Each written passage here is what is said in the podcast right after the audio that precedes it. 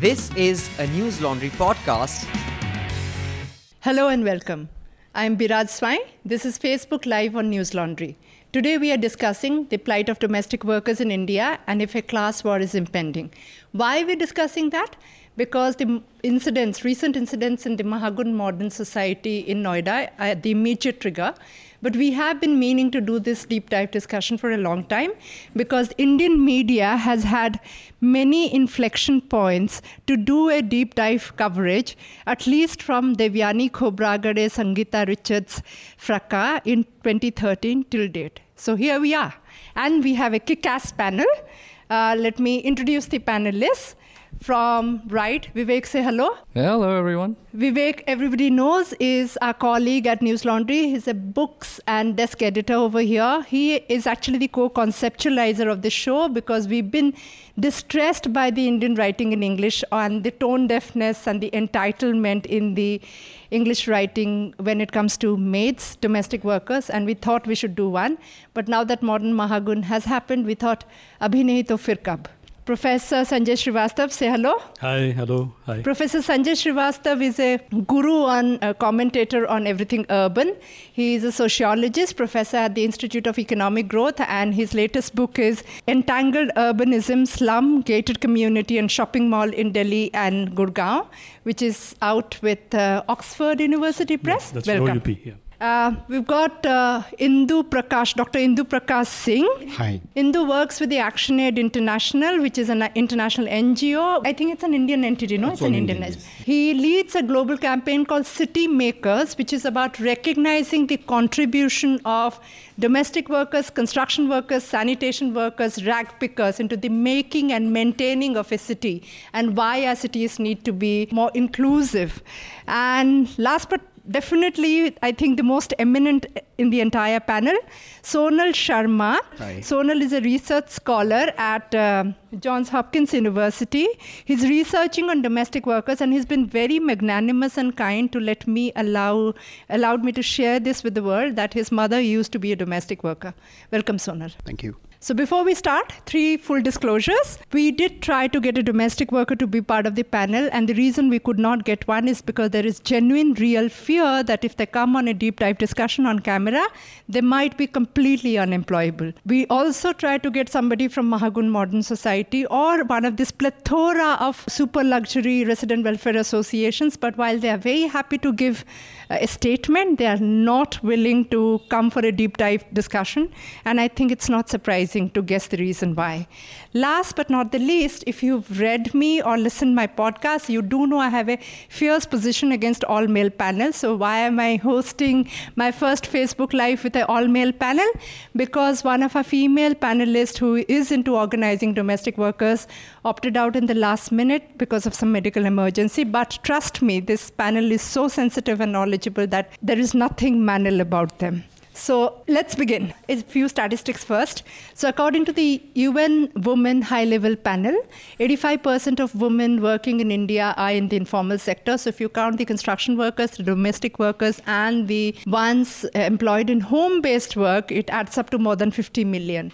According to the two thousand eleven census, from nineteen ninety-one, that is the economic liberalization to two thousand eleven, in twenty years, at least there has been a spike in domestic workers number by one hundred twenty percent. And as per the Domestic Worker Skills Council, which is the Government of India body headed by Amod Kant, he says it seems right now by any conservative estimate there are twenty million domestic workers in India. So any which way you look at it, the numbers are staggering. And just for the sheer numbers, the Indian media should be having much more conversation about it. So Sonal, give us a working definition of domestic workers. Tell us if there is any agency when somebody decides, or is at all... Is it driven by desperation? And also tell us, when does an employer decide to hire a domestic worker? Yeah, the working definitions, uh, going by I L O, because after the I L O convention in two thousand eleven on domestic work, uh, the definition is that, you know, a domestic worker is somebody who's employed by or in household. So I think the household is very important when we look at domestic work. Ranging from driver to gardeners, cook, nannies, all these uh, fall in the category of domestic work. Uh, but, you know, uh, when we look, there are some domestic workers looking at, like, you know, security guards, drivers who ha- relatively have, like, you know, better paid jobs compared to those who clean homes.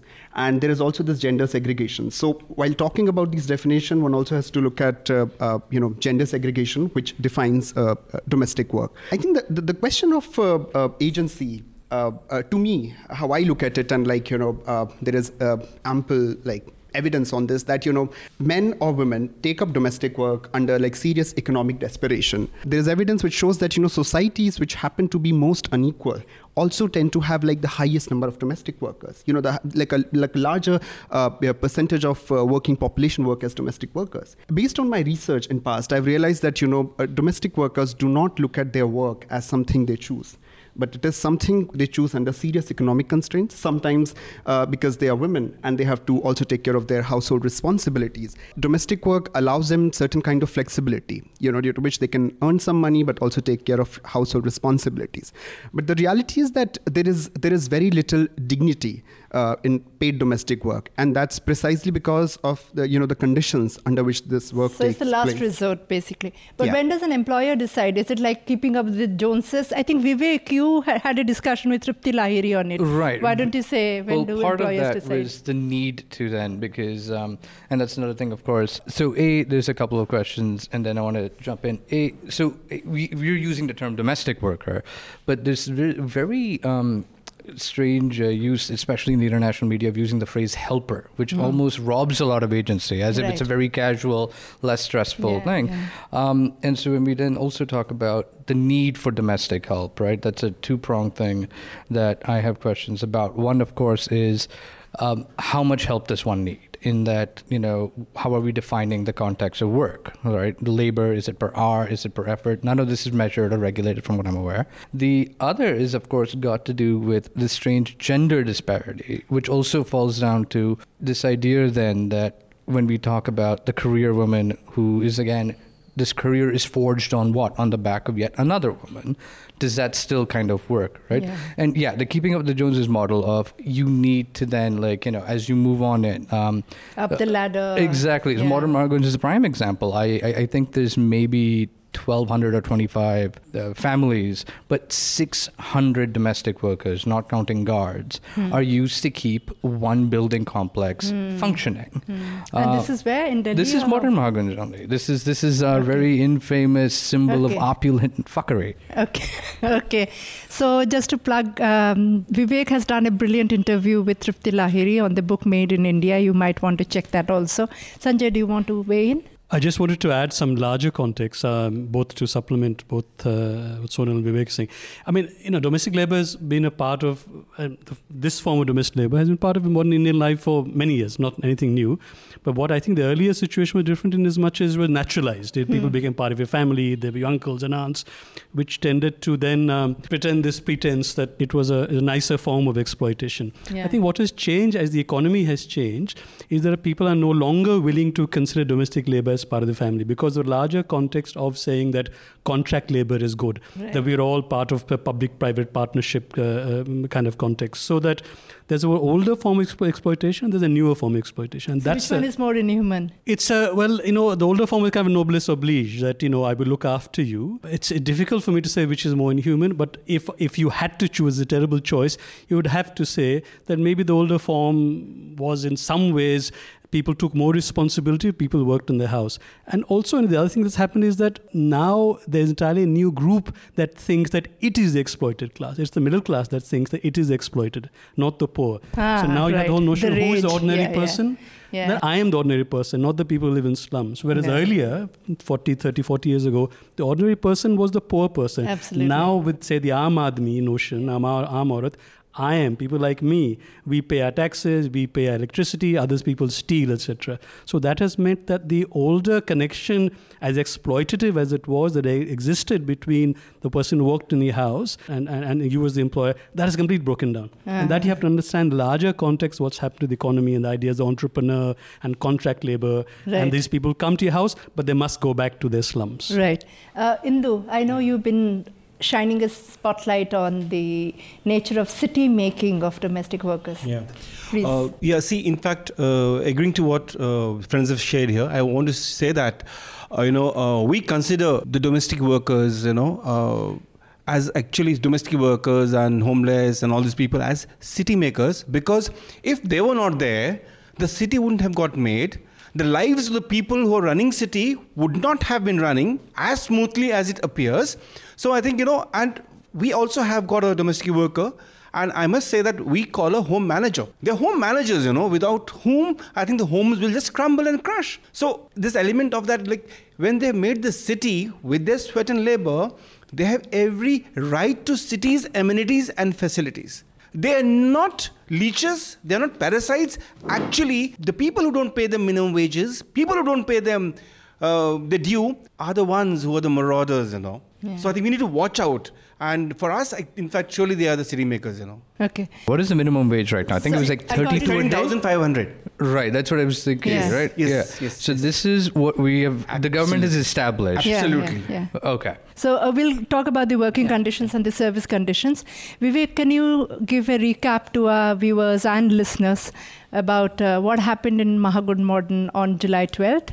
And these, we will talk about the state reaction later, but just give us a telegraphic uh, right. sequence Sorry. of events. Right. Sorry. Yeah. I used them as an immediate peg because they were right there. Yeah. So July twelfth, um, there is immediately the police are involved. But the facts as far as that are indisputable right now is this woman that worked in one of the houses, uh, the Sates in Mahagun Moderne. Um, Zora Bibi. Zora Bibi disappeared for a day, did not come back to the slum area that is a considerable distance from where this place is located.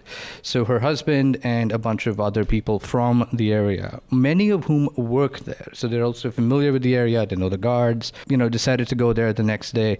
I mean, during the day as well. So there's nothing untoward or sketchy or shitty about this, to find out why she hadn't come back, right? It's not as if there's cell phones back and forth that you can do this thing. They're there, the guards are not letting them in. Then they do find her. A lot of this is also reported by one of the residents there, a journalist called uh, Nilanjana Bhowmick, who's been doing yes. really good work, kind of, yes. but has also been receiving threats from the other residents. Yes, yes. For I believe she put a Facebook post saying, "This is the first time we need to check our privilege, and I feel very well." She was the one who, about yeah, my yeah, also was in yeah. charge of like getting her to the hospital mm. and, and things like that.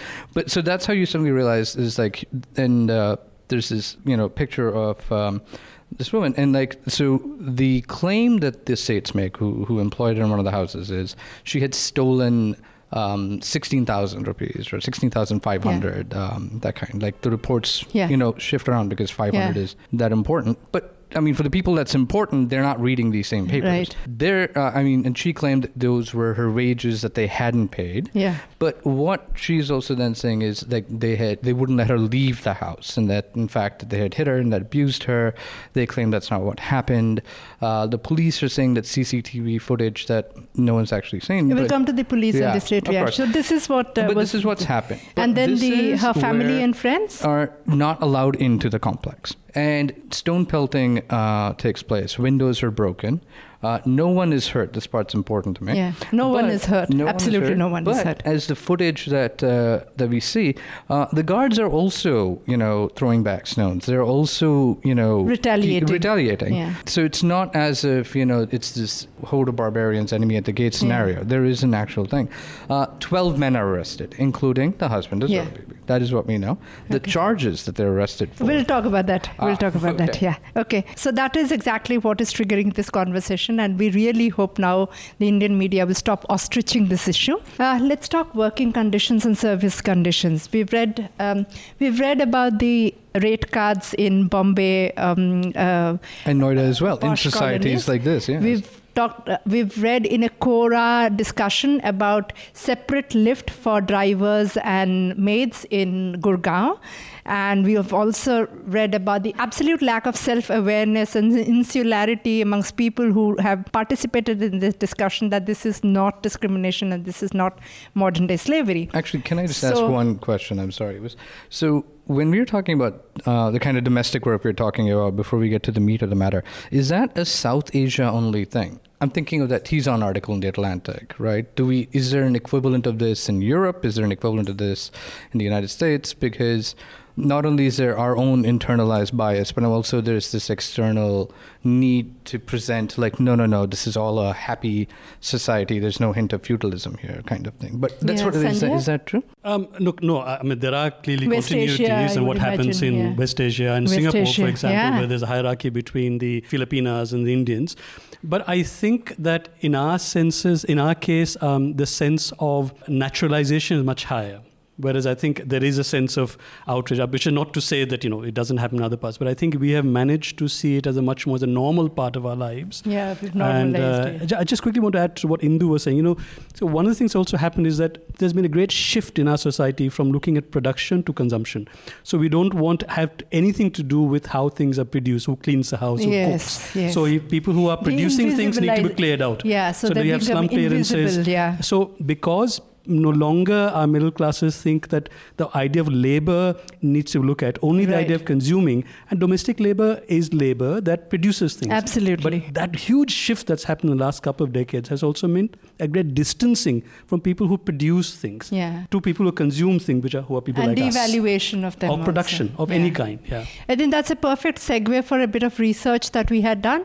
So WIEGO, W E I E G O, Women in Informal Employment, Globalizing and Organizing. That's the umbrella organization of women in informal labor. They have actually given a draft consultation legislation to the government of India, considering the kind of rampant exploitation, which is antediluvian and goes back to colonial times, and also sort of the extreme hierarchy and inequality that Sanjay just told us.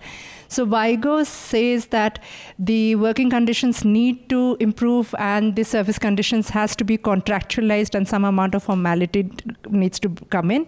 International Labour Organization, which is the gold standard of labour negotiations and labour standards, has actually put out the de- decent work team, has put out the indecent work which is going on in India, especially the degradation in the quality of labor and the increasingly casualization of labor. And the third uh, research that we did, we've done a lot of hard work for this um, F P Life, is by U N Women's Commission on Status of Women, who've said care economy is the most underpaid and under-recognized economy. And that's, as you've heard from all the panelists, that is the bellwether of domestic work. So they've called for, and by the way, India is signatory to all of this, huh? From I L O to WIEGO to U N's Commission on Status of Women. So there are violations of international covenants also happening. So they have this time in two thousand seventeen, they have called out for, the declaration says that care economy needs to be adequately remunerated and some amount of formalization has to come in, and the gender parity gap also needs to bridge. So Sonal, tell us a bit about the working conditions and the service conditions at this point of time, the current state of play. Yeah, I mean, though it's a common knowledge, but I will still like, you know, repeat all the issues yeah. which domestic workers face. Uh, workers are not allowed to use toilets. And there are separate toilets. So you will look at like many of these housing societies will have a separate toilets for security guards, domestic workers. I thought they were not used to uh, use toilets because Mahagun Moderne, we have read reports that the toilets they clean, they cannot use them. No, no, that's what I'm saying, that yeah. there are separate toilets. Uh-huh. So like one housing society will have one toilet. Hmm. And uh, employers who, uh, you know, sometimes as, you know, I interview workers, workers say that, you know, when workers are allowed to use toilets, they are made to clean those toilets. So these are the, you know, conditions which actually make domestic work a very, you know, undignified work. Uh, there is untouchability. We cannot like, uh, you know, uh, uh, look at domestic work without talking about history of caste and, you know, how it has yeah. been organized historically. Uh, so uh, there are separate tumblers for workers. You know, workers are not allowed to drink waters from like, you know, the same source as employers drink. So some of these issues, uh, as I was saying in the beginning, uh, that, you know, there is very little dignity. And if you have to talk about dignified domestic work, we have to look at things which make it stigmatized stigmatized, which is the treatment workers often get. Um, so Sonal is a researcher and writer. He's not used to speaking to the mic. Yeah. Um, Indu, you want to talk about uh, it? In fact, I just want to say that... Um, and what is, yeah. sorry, what is the... Uh, so we just talked about thirteen thousand five hundred being the minimum wages in Delhi for unskilled work. What is the kind of uh, earnings right now that domestic workers make if they, let's say, work for like twelve-hour shift? Which anyway is exploitative, but still. Yeah, I mean, uh, like... What is the kind of money they make? For a twelve-hour shift, then they maximum make like eight to nine thousand. Sometimes it also varies which kind of area you are working in. Yeah. But mostly, I mean, it's, you usually don't make more than that. Okay. See, in terms of when talking about working conditions and all, I just want to say here that, you know, uh, there is a total bias against uh, the domestic workers.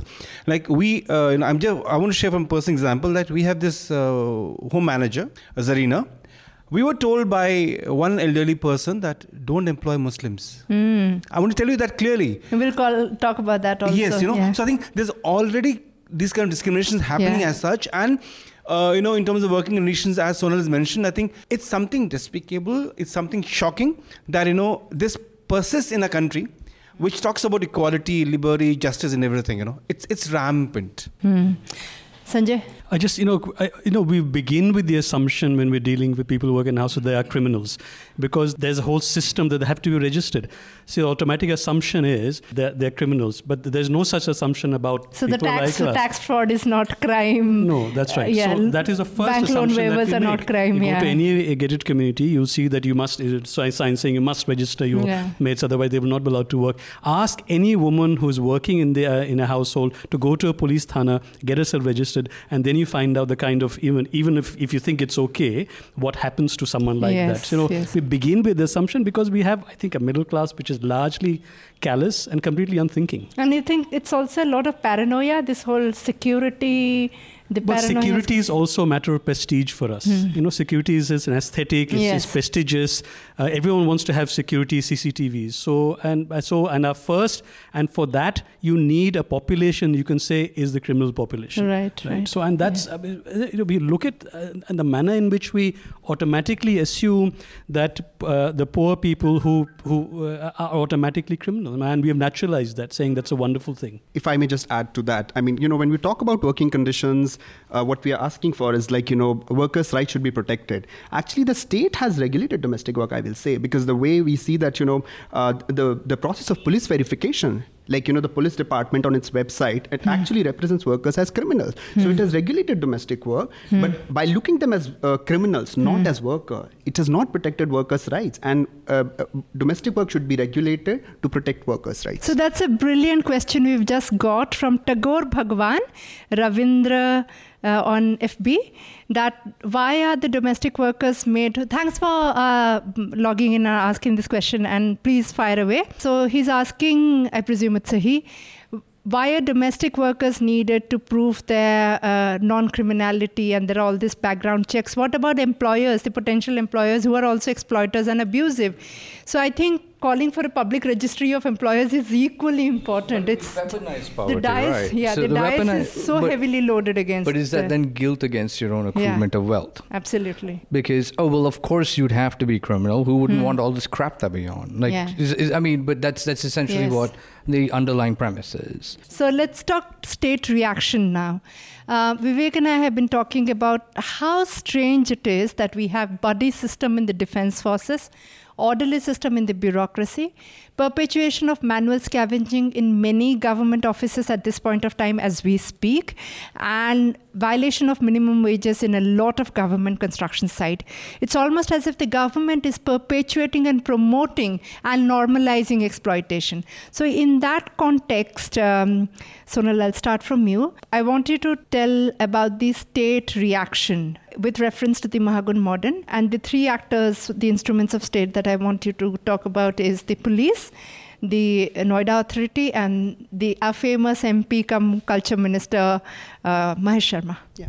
No, I mean, I think, uh, uh, of course, there is a very clear class bias in how the state has responded, and something which is not specific to this incident, but in general, we know. Clearly, I mean, I was uh, reading about, like, you know, uh, the entire story and how it was covered as like a riot-like situation, riot started by, uh, you know, the residents of this uh, informal settlement in which Zora Bibi lived. What they are saying is that it's only after the private security guard started, Zora Bibi's uh, husband's statement is there, uh, you know, they started a lathi charge.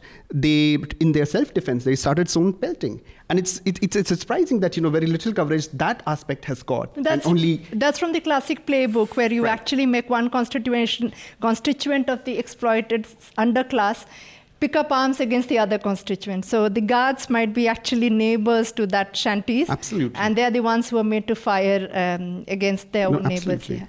So, uh, Indu, do you want to also talk a bit about the police, speci- uh, finish your point, yeah. police reaction, Noida Authority, Mahesh Sharma. Yeah.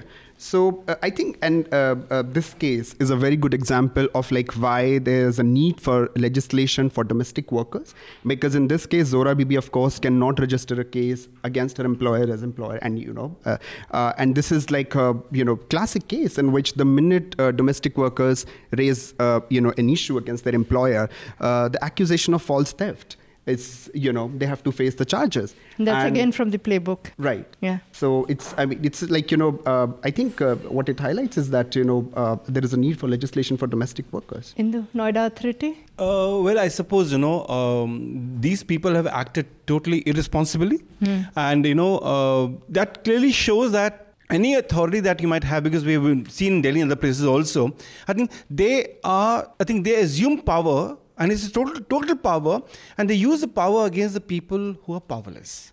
And they would criminalize the poor, they will demonize the poor. And here, I think nobody's talking about whether she was being paid the minimum wage or not, even as per U P standards. But, oh, there was a theft of sixteen thousand five hundred rupees. So the issue really is, these people don't pay minimum wages, these people exploit, these people have got discriminatory practices, all that is fair. But the moment I think these people raise the voice, they are criminalized. So this is what I feel, you know, is we need to protest against this kind of mindset of our society. The middle class, uh, the bureaucracy, the powerful, the minister, whoever it may be. You know. So for our listeners and viewers, um, a week after the incident, Noida Authority went with many J C Bs and actually raised a completely different uh, tenement, which were, had shops of vegetable vendors, of uh, uh, fruit juice and tea stalls and all, which was actually predating Mahagun Moderne, uh, which was across the road from Mahagun Moderne, a fair distance away, and which, by the way, had most of the residents from U P and Bihar, and they went and just raised it.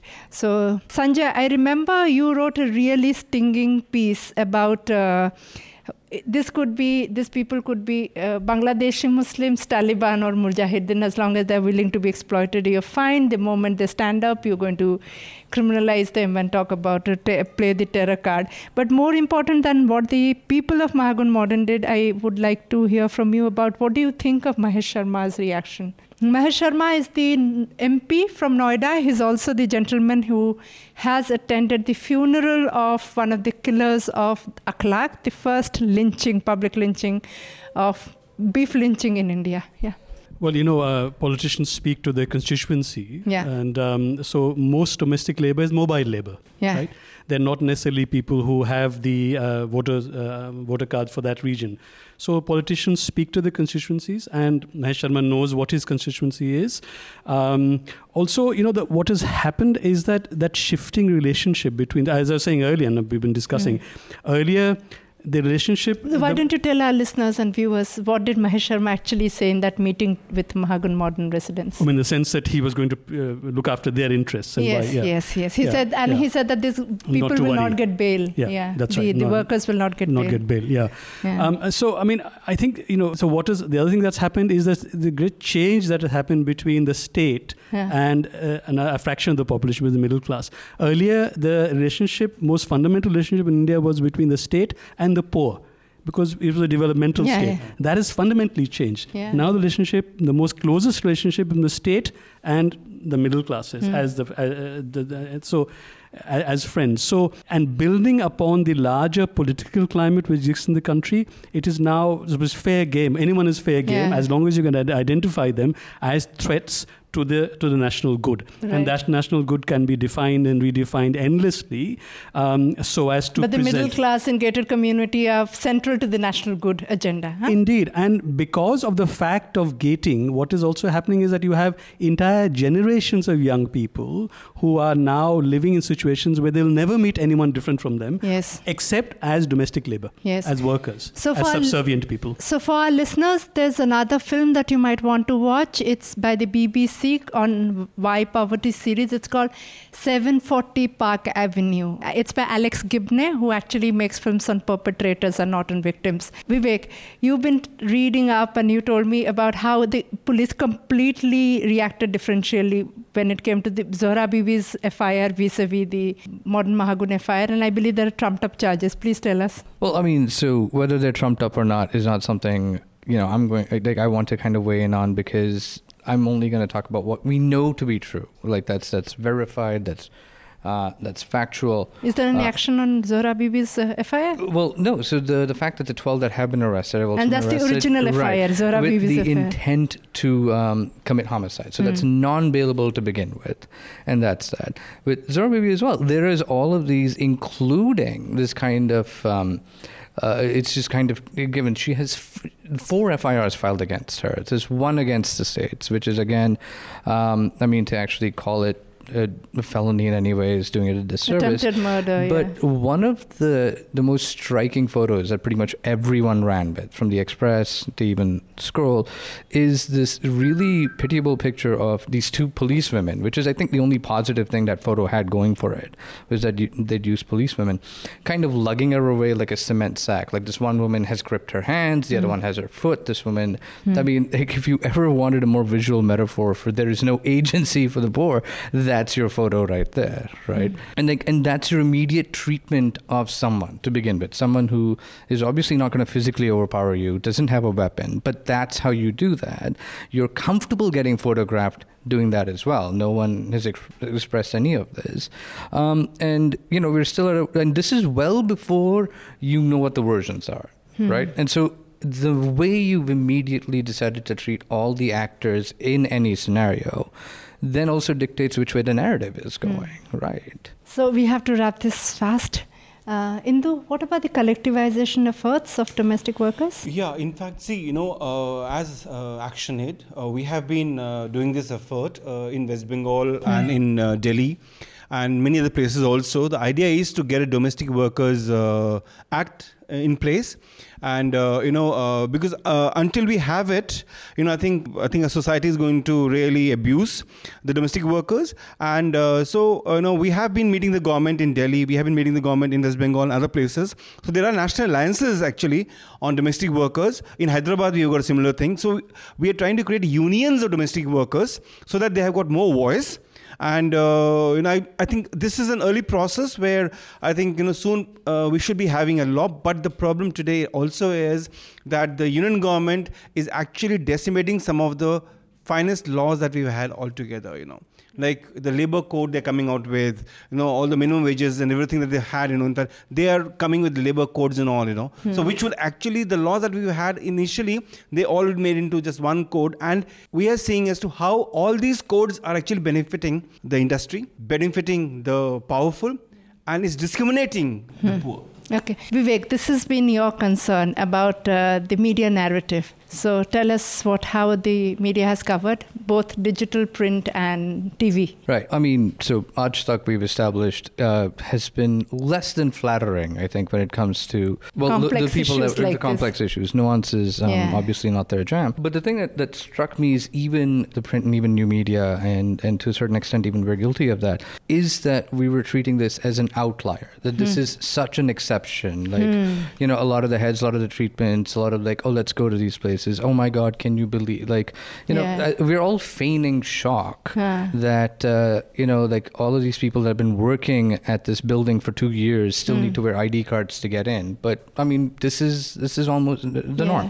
And so we're treating these as outliers, but when we're thinking about normalization on a much greater scale, on a government scale, Devyani Khobragade is the thing I think we should also look as an example, yes, right? Yes. Uh, she still has a career. So for our listeners and viewers, Devyani Khobragade was the Indian diplomat who was actually prosecuted by Preet Bharara, the then Attorney General of New York State, for abusing her domestic help, Sangeeta Richards. And P. Sainath wrote a very stinging piece in Hindu that if the Ministry of External Affairs, which should be the gold standard of international labor practices, is going to be allowing and facilitating this domestic help to go on fake visa, then why don't they just absorb the domestic help as international staff role and give them all the protections? Right. So, yeah. I know, at no point. So um, a summation was... So she still has a job, oh, she still much. has a right, career. Right. Um, yeah. and, and So what had happened and Sangeeta's family had to run away to U S to... That's the only tragedy, yeah. I think.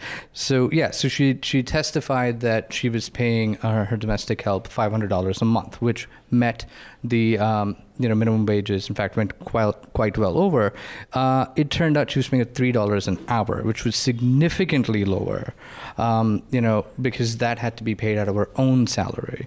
Fine. So this woman uh, who put in um, eighty-hour work weeks uh, and gave a huge description. Now, when confronted, like, and even with the, um, you know, district attorney's office, there was no denial that this is what had happened, that she'd misrepresented the truth, that she'd lied. In fact, the only thing was, well, yes, but diplomatic immunity. That was the first statement. And so the prosecution was not even about, you know, is this illegal? Was it, does diplomatic immunity hold sway in this on case? On human rights violations. Right, also. exactly. That, yeah. So then that became a different thing. Mm. And then we had saber rattling here, yes. because this became a U S versus India issue. They don't understand our complex culture. And at no point are we then addressing the fact, because it's like, well, you know, she got to go to America. How wonderful. Never mind that all she saw of America was someone else's house. And not a single report on Sangeeta Richards' side of the story. I don't think anyone did a profile yes. at all. Absolutely. And uh, uh, Vivek has also been outraging about how hate-mongering and how absolutely abominable the hashtag Malda in Noida social media campaign has been, which has been going on from July twelfth.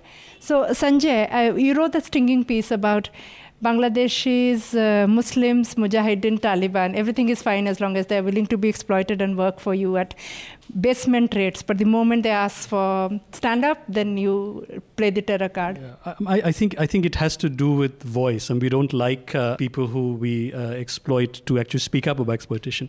And partly it's also to do with the fact that I think Indian middle classes love history. We hate the we hate actually just to put it in terms of my discipline. I thought we love ri- rewriting history. But that's that people are much more I- I comfortable in talking about how great we were and how we were argumentative in discussions, but people are really uncomfortable about talking about the present and the problems for the present. And also, you know, I think, you know, we genuinely hate the poor rather than hating poverty. We hate the poor. So if you go out on the streets, really rich, well, well-off people will argue with the auto rickshawala about yeah, fares. Five rupees, yeah, yeah, you know, like, yeah. So in this particular case, if you have someone working in a house, mm. I mean, look at your income, look at her income. What are the conditions? What are the contexts for that argument between you and her? Right. Even if you think that she's asking one hundred rupees more than you should be paying her. So that notion that um, that we are the deserving has developed really strongly, and that in fact we are being exploited by all these people. I mean, or, that's that's really changed dramatically. Or as Abhinandan might call it, over-entitled assholery.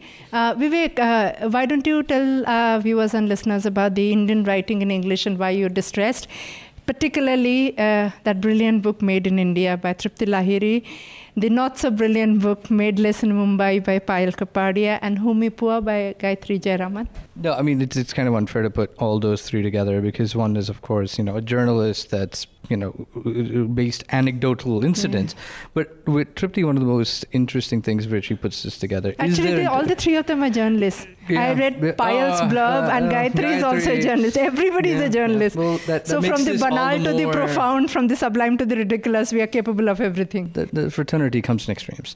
Uh, but uh, no, because, uh, I mean, Tripti's book, to be fair, is also, you know, there's years of research going on as well mm. with these numbers, trying to also understand, is there mobility within domestic work, right? Which is kind of really, really a question that I'm sure gets asked a lot, but it's rarely asked from the people employing domestic workers, right?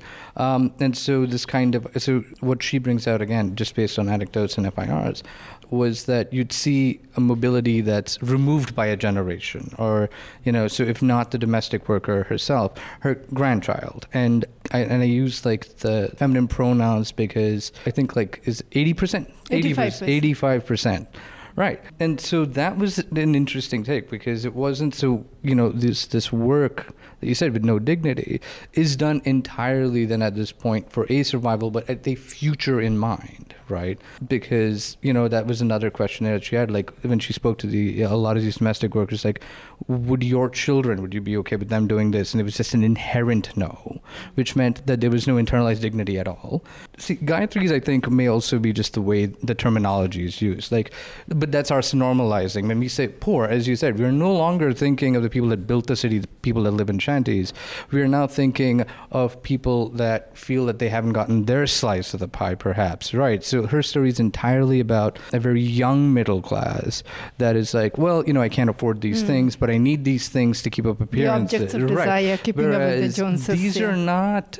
Uh, questions that are very asked at the lower frequency. Mm-hmm. All right. Um, Delhi itself, with its own Commonwealth Games, all those billboards mm-hmm. around Munirka, because we don't want to see the poor. We don't want white people seeing our poor people because they're not a part of our population. Yeah, yeah. And and to me, like... Uh, I think just be kind to Payal Kapadia. So yeah, let's go I know, to the I final know. But question. one, one quote yeah. uh, from Gayatri that was kind of problematic, and she meant well.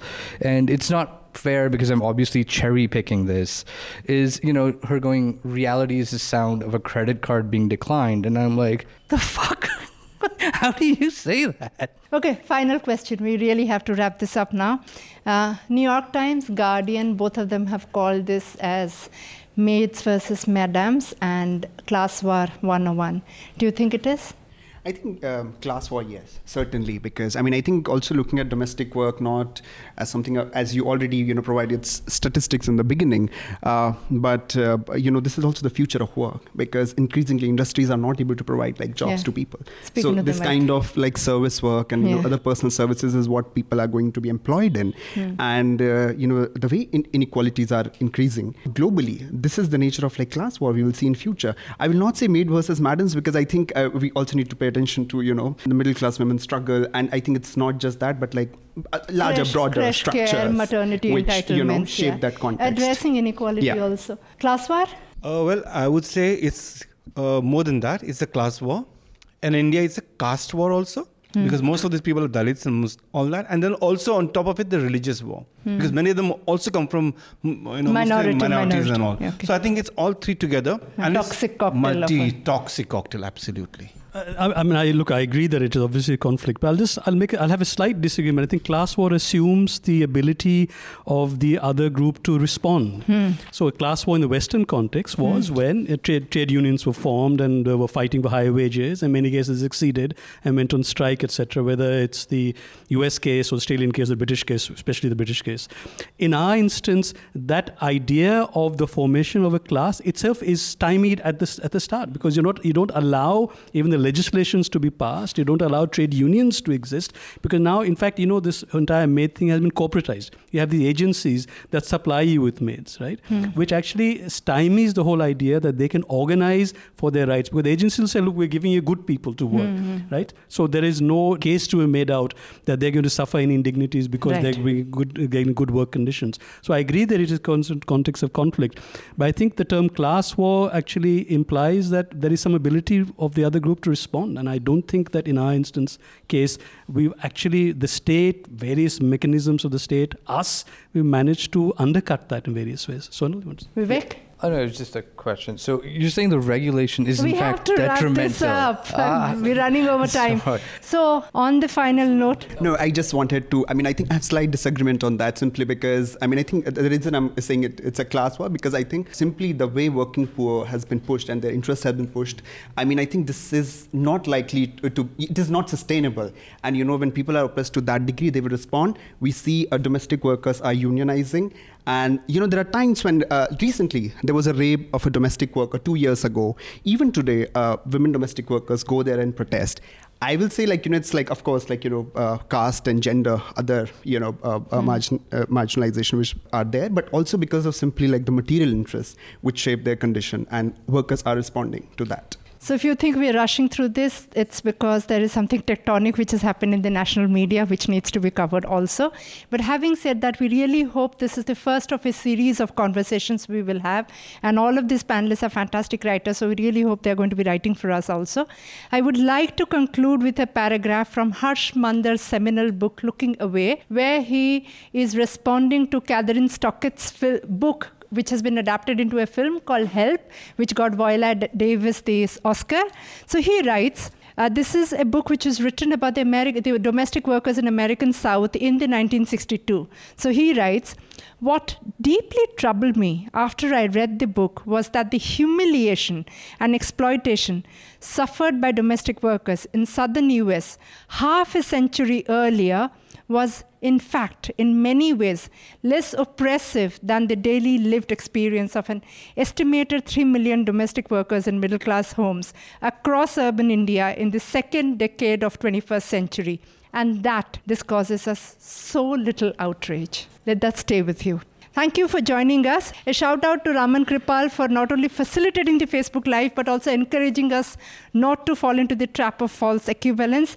Vivek, my colleague and co-conceptualizer of the show. Karthik Nijhavan, fantastic producer and Hitler timekeeper. And last but not the least, Vijay Nogin, Indu's colleague, who was very magnanimous in sharing a lot of the numbers. Please support independent media. Please support News Laundry. Help us to keep news independent. Thank you. This is Biraj Swain signing off. All the News Laundry podcasts are available on Stitcher, iTunes, and any other podcast platform.